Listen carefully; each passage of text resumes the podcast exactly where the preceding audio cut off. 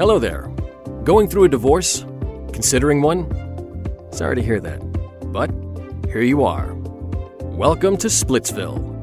You'll find Splitsville to be a pretty unique place. A new world, really, with its own rules, its own expectations, and in many ways, its own language. But don't worry, you have a knowledgeable guide along the way.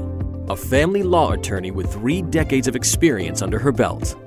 And now, here she is, your host and guide, Lee Sellers. Hi, everyone, and thanks for tuning in to another episode of Welcome to Splitsville. I'm your host and guide, Lee Sellers, founder of Touchstone Family Law. Today, we're here again with Maria Curran, and we're going to talk about the role of a child therapist in divorce court.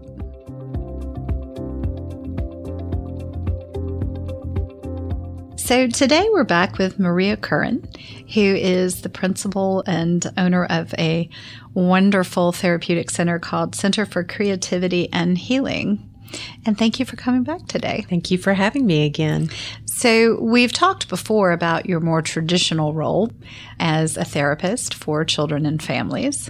But today, I wanted you to talk to us about a role that I think is beginning to take a lot more of your time which is the role that you have with custody cases in court.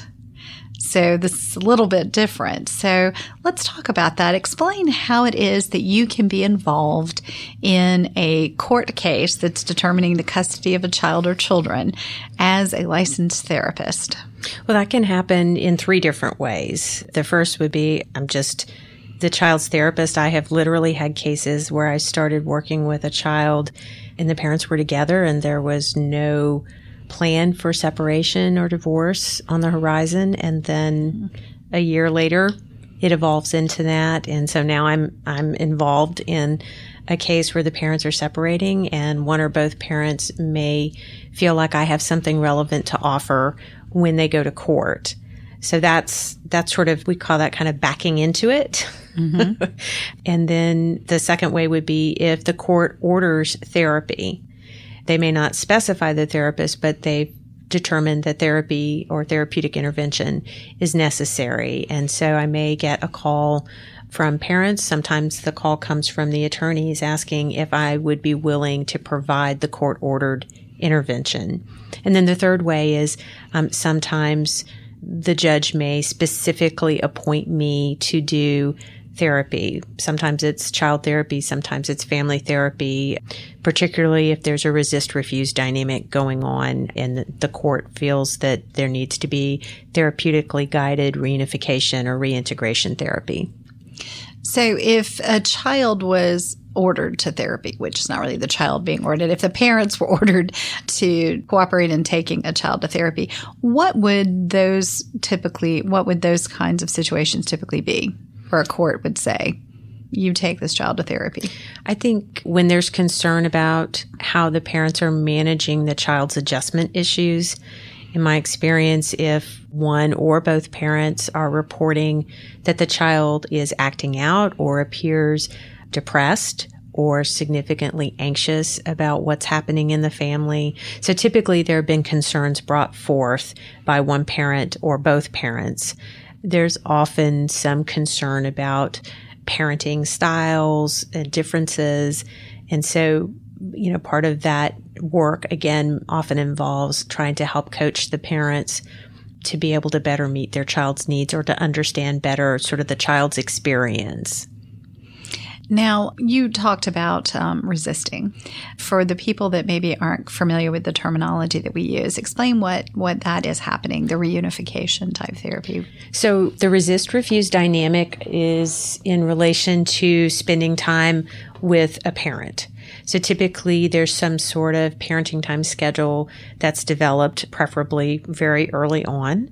And sometimes if there are difficulties in co-parenting or difficulties between a child and a parent, the child may begin to resist going to spend time with one of the parents. And so that can then become a challenge and how the parents address that, whether they're able to work together or not, as the case may be, um, can actually exacerbate or escalate the problem. In my experience, and I think my colleagues who do this kind of work would agree with me, early intervention is better.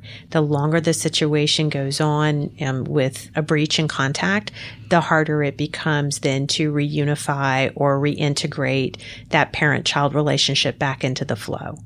So, in these roles, talk about how this is different when you're operating within not the original one where you were the child's therapist and you get kind of sucked in, possibly. But when you didn't start out organically having this was not a child being brought to you by two concerned parents or a concerned parent, explain when it's mandated by the court somehow how it's different or if it's different from your traditional therapies. So, in my practice, if there's court ordered therapy or I am court appointed to do therapy, I, in either case, I create what's called an addendum to informed consent that I require both parties to sign, both parents, and it references the specifics of the court order in relation to therapy. So, for instance, if the order says that um, both parties will follow Maria Curran's therapeutic recommendations for the family regarding contact and, and visitation time.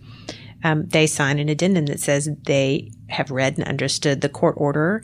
And my addendums typically if if we're working on a resist refuse dynamic i have very specific goals that we're that i state we're likely to address some or all of these goals. I'm very clear about how I work with the attorneys that um, in, in that instance, I don't allow attorneys to contact me individually. I may reach out to an attorney individually if I have questions or concerns. But in order to preserve my neutrality, I prefer for most conversations to go three ways so that, that there's no concern about alliance or bias on my part. Usually the order stipulates how therapy is to be paid for. So I want everybody to acknowledge this is how we're doing it. And I even set up payment a little differently for those situations because I don't want money to become another part of the conflict that I'm dealing with on top of of everything else. Mm-hmm. So there's the, it's it's probably a three page document that is an addition to all of the typical paperwork that's done. It also talks about records mm-hmm. and how information is shared, um, including emails that I'm not guaranteeing uh, confidentiality of emails. So if one parent feels the need to communicate with me and, and we typically model the open communication of copying one parent mm-hmm. and the other parent whenever we're discussing concerns. Um, so again, we're trying to teach you know that that open communication. So so there are some very specific documents or, or, information in those documents that I want parents to understand. It also includes the, the very real possibility that I may be asked to make a report to the court because it is either court ordered therapy or well in either case it'd be court ordered therapy mm, right. And so i like to to have all of that understood up front and that document gets sent to them. We will send it to the attorneys if parents so request, and we encourage them to share it with their attorneys. And then they have an opportunity in that very first meeting to ask any questions that they may have about the documents. Although most people, I think it's pretty straightforward. But we just want to be really clear. This is different. I mean, typically when people come for therapy, they know they're going to have privacy and confidentiality. But if the court is mandating the therapy, typically the court at some point wants a progress report. And that may be a written report. It may be in the form of testimony or some sort of um, judicial conference. It may be reporting back to a parent coordinator or a guardian ad litem. Um, again, would depend on the specifics in the order.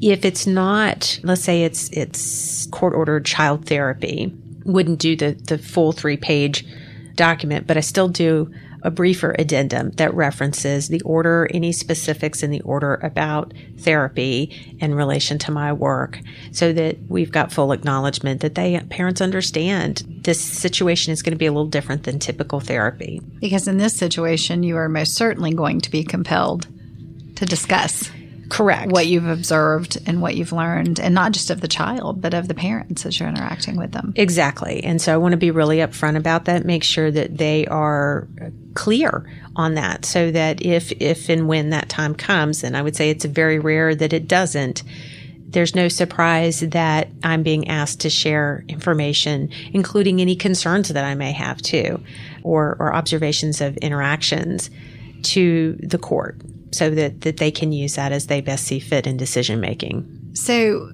when you end up backing in to court involvement, talk about that and how that affects your relationship with your patient, if it does, and sort of how you end up responding. And I'm sure it's different for every different situation, but that's an, a, a completely different situation. It mm-hmm. is. Than yeah. knowing when you start the thing. Right. I'm going to be telling the court. Yes, because the other thing I should say about that that first scenario too is that depending on the age of the child, if, if the child is an adolescent, I typically will make sure the adolescent understands that I am at some point probably going to have to give a progress report to the court because this is court ordered um, work. And so we can talk about if you have concerns about what I might share and how I might share that. And, and I try to do everything I can to preserve as much privacy, but still give the information to the court that, that they need but I like to be upfront with older kid, children about that because they they usually have some awareness of what's going on. In the other scenario where it's I sort of get backed into it, when I do my general spiel about confidentiality, if I know the parents are going through separation or divorce, I go ahead and mention that exception of being ordered by a judge to share information as part of my exceptions to confidentiality. So I plant a little seed there just in case. And then I usually say something like, but I don't think that's going to happen because I hope that it isn't. Mm-hmm. If it does, if I receive a subpoena from an attorney requesting my appearance at a hearing, if the child is 12 or older, one of the things I will do is discuss with the child about the fact that I've been asked to share some information with the judge. How do you feel about that? Because if the child feels very strongly that they do not want me to do that, I'm going to make sure I communicate that. That's important to me. It's important to my relationship with the child. Sometimes children want me to share their thoughts and feelings with the court. It's important for them to be heard. Um, and if that's the case, we'll talk about what are you comfortable with me saying or what's important to you that I convey. And I should say too that sharing what the child wants isn't necessary, it won't necessarily jive with what I think is in the child's best interest in terms of relationships. But I will certainly share both if asked to do so. But usually what I try to do is if I get the subpoena and I have no idea this is coming, I'm going to contact the attorney and say, you know, what is it that you're hoping I can contribute to this process? Because sometimes what the attorney thinks that I know or, or have um, the ability to do is incorrect. And so if that's the case, um, you know, maybe the parent thinks that I know things I don't know. That may end it. They may release me from the subpoena um, after that conversation. Sometimes they are pretty adamant, yes, I think this information is important, in which case I may offer a treatment summary. Can I provide that in lieu of further disclosure? Sometimes that's acceptable. Sometimes they're adamant that no, we really feel like we, you know, we need you to come if I feel like my contribution is potentially harmful to my client, who is the child, doesn't matter who's paying me, it's the child, I may file a motion to quash. And I have done that before when I felt like it was going to be detrimental to my client if I'm required to disclose information. And so if I object to the subpoena, then it becomes up to the judge to determine if I think the term is if there's probative value, something like that, right? Mm-hmm. And if the judge orders me to testify, then I have no choice. I mean, even ethically. So legal in the end is going to trump ethical, but I have an ethical obligation to voice my objection or concerns if in fact I have them again, if if the child wants me to testify and I don't feel that it's going to be detrimental to the child, then I show up at the date and time that I'm ordered to do so. So let's talk about children and testifying for a moment. And this isn't necessarily something that you're involved in in the sense that you're you're not calling children to the stand. It, it's more with me, but there is a, a common misperception out there that there's a, a certain age that a child has to be. And when they've reached this golden age they can tell the judge where they they can determine whom they want to live with.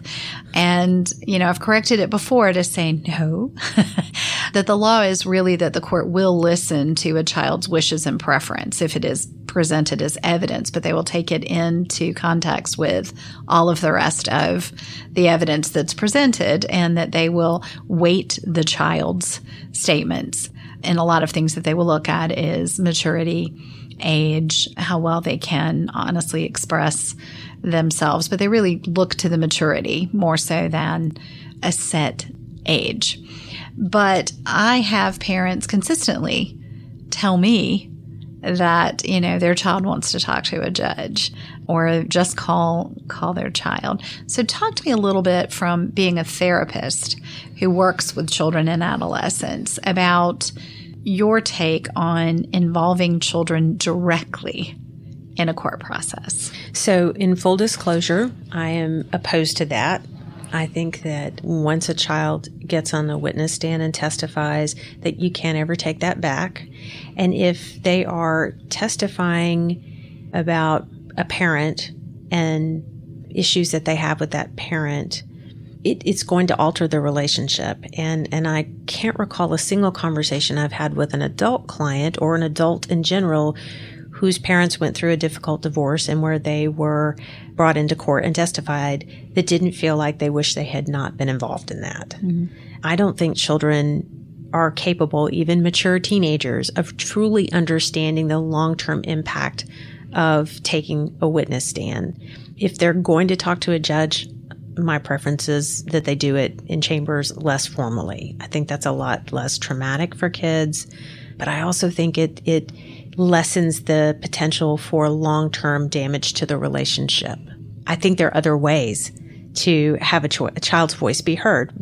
For instance, having the therapist or even engaging someone. So I mentioned earlier that I think that as a child specialist, I, I have even been court appointed as a child specialist. And we tend to think of child specialist in the collaborative role where nobody's going to court. Mm-hmm. But if I'm not working in a collaborate within the collaborative agreement, I can be hired as a child specialist specifically for the purpose of trying to interview the child, looking at the dynamics and being able to help the court understand the child's desires without the child actually having to do that.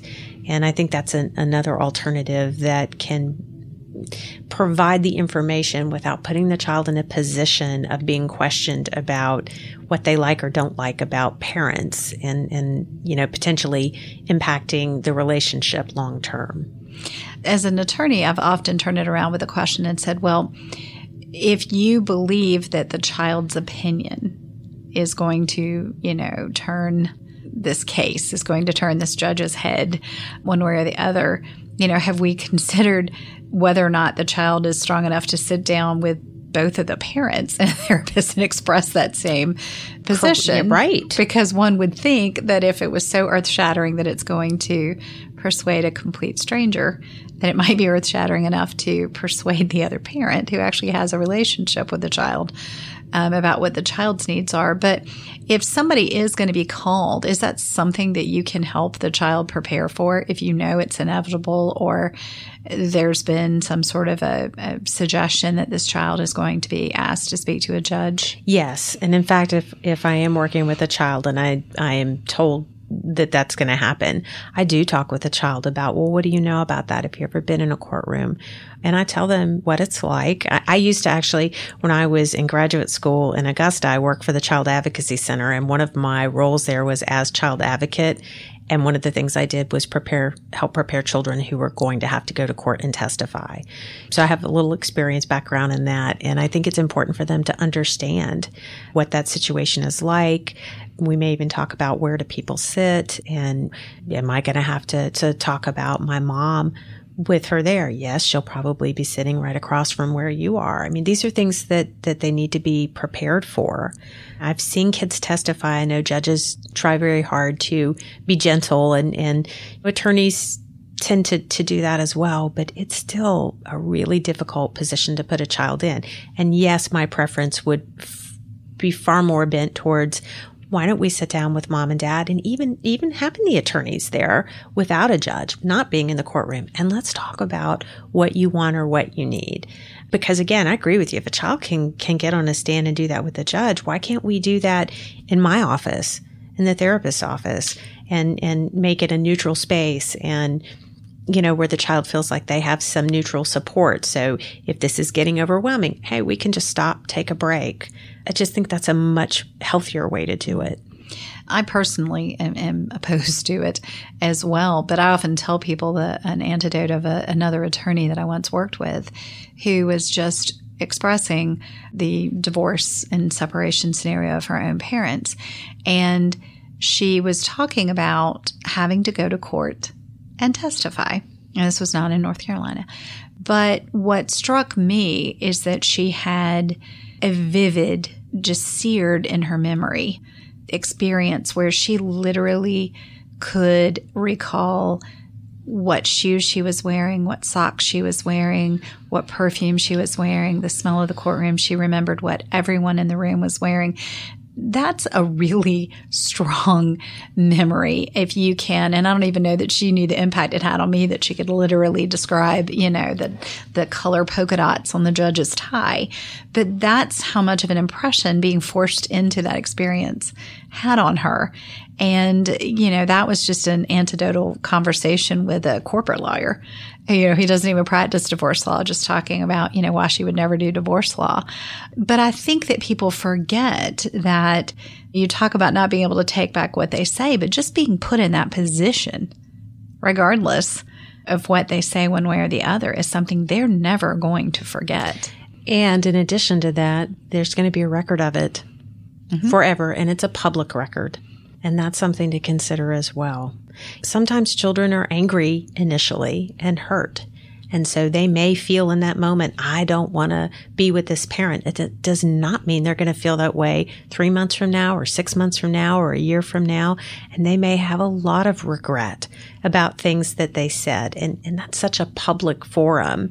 The other thing to consider is a child may be being influenced by mm-hmm. a parent and and that influence can range. Again you know sometimes when parents overshare and they treat their child more like a confidant they may be sharing things with the child that encourage the child to form a very negative opinion of the other parent but they may not be accurate. Mm. and even even if even then if that's a time limited thing and and the parent works through their issues well now you've got a child who may now have a big rift with the other parent that should never have happened. Well, we've talked about ways that you could be sort of ordered into the process, but just for a moment, let's talk about the other role that you play because it still can be a, a legal action involving attorneys if you're doing collaborative work. You talked about cooperative work.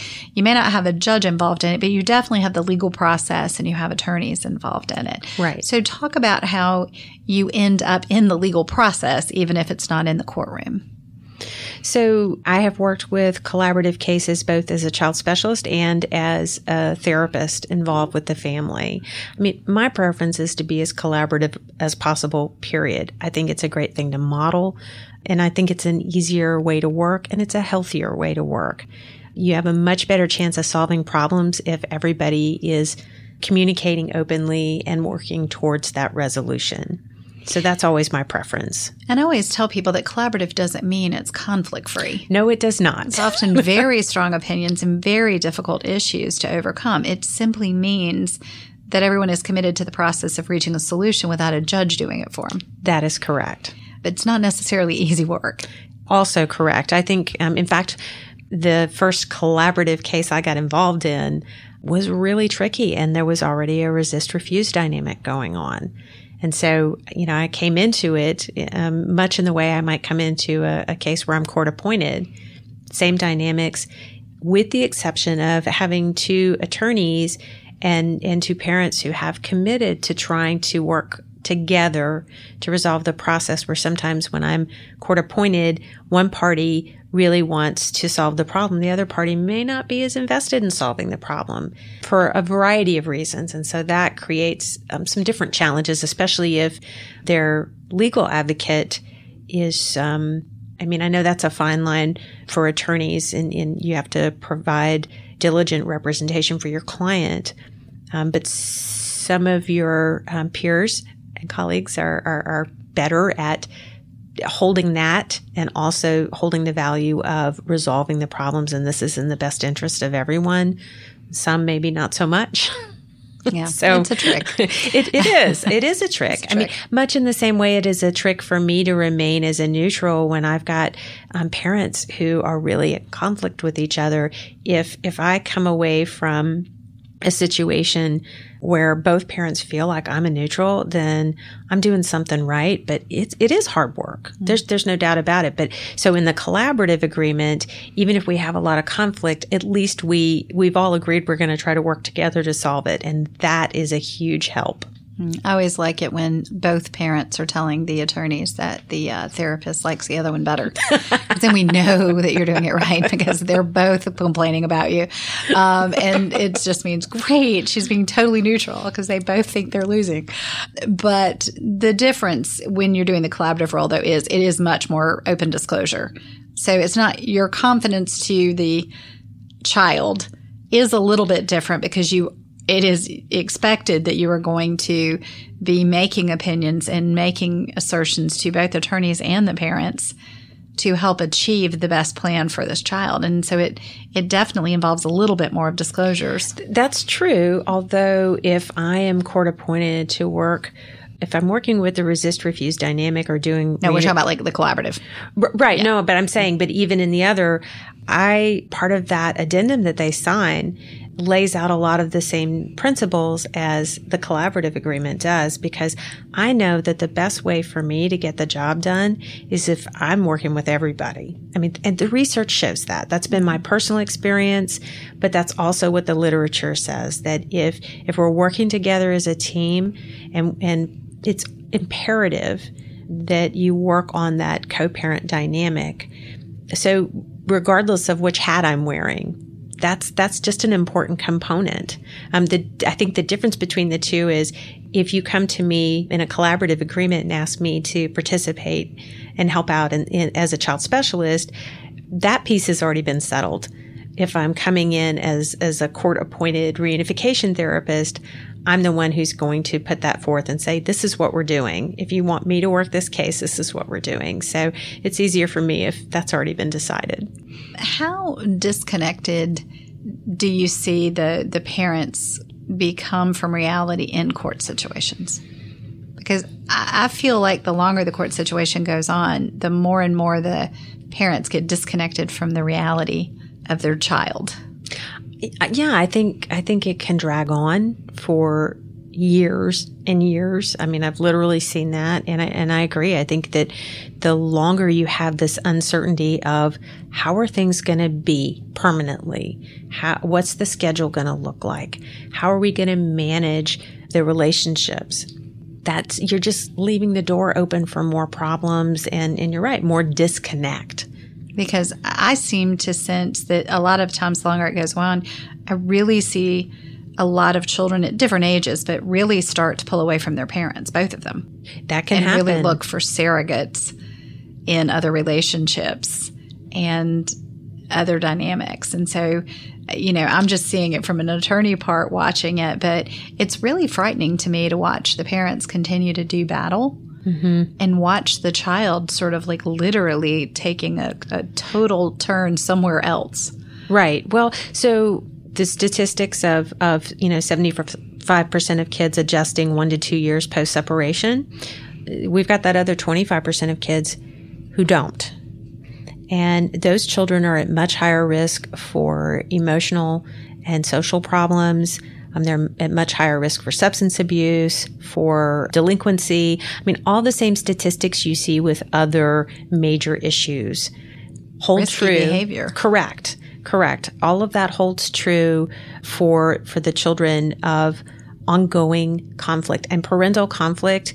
So Sol Rappaport, who is a, a nationally known custody evaluator and, and, presents a lot at AFCC, wrote a paper a few years back where he compiled all the, the recent research on children's post-divorce adjustment. Parental conflict was number one. How the children perceive the conflict and the reasons for the conflict is another factor you know, there are also parenting styles, and, and if a, one parent has mental health issues, that can be another factor. And then the financial piece, of course, can can be a factor as well. But parental conflict is number one. And yes, those coping mechanisms can sometimes they can be healthy and positive, but oftentimes they are not.